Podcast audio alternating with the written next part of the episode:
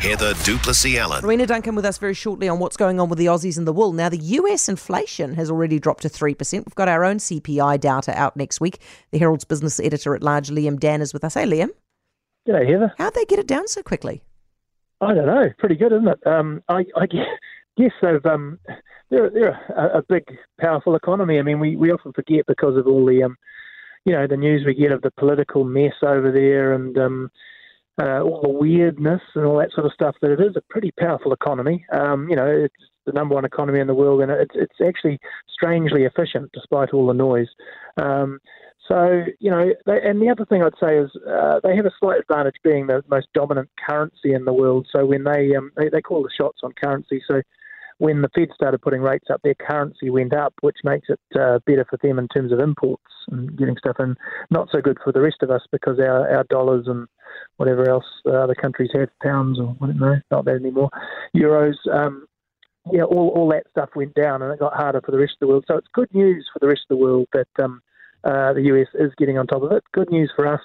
Maybe not so good news if you are looking at it from a political perspective because it does make it look um, uh, a bit average at our end when you look at how long it's taken ah, for yeah. inflation to get down here. As in the comparison.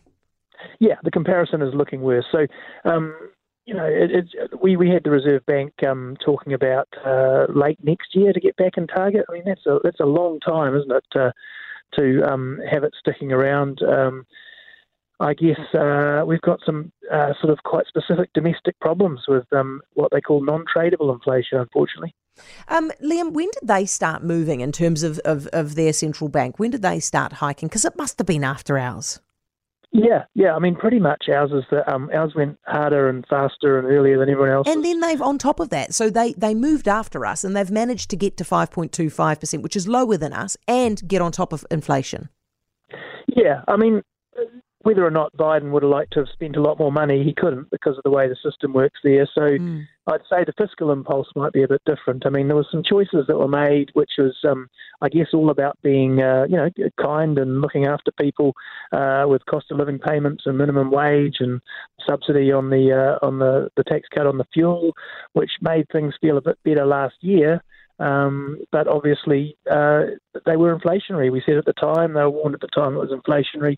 It was a choice. Um, and that does seem to have put a bit more inflation, uh, of an inflation spiral through the New Zealand domestic economy. Oh man, okay. Now. Yeah, yeah. What what do you you deliver the other end now? That's the way it goes. Liam, what do you reckon? Just really quickly in the US, is that the is that the end of the hikes for them?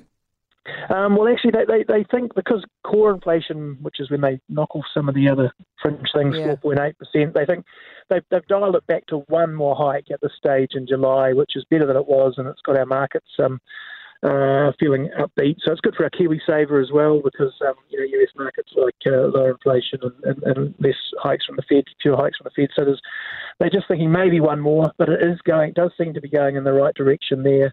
Um, Probably not so good for us next week, but better than that horrible food number today. The economists are talking about 5.9%, um, mm. uh, which is you know, coming off that 6.7, it's the right direction.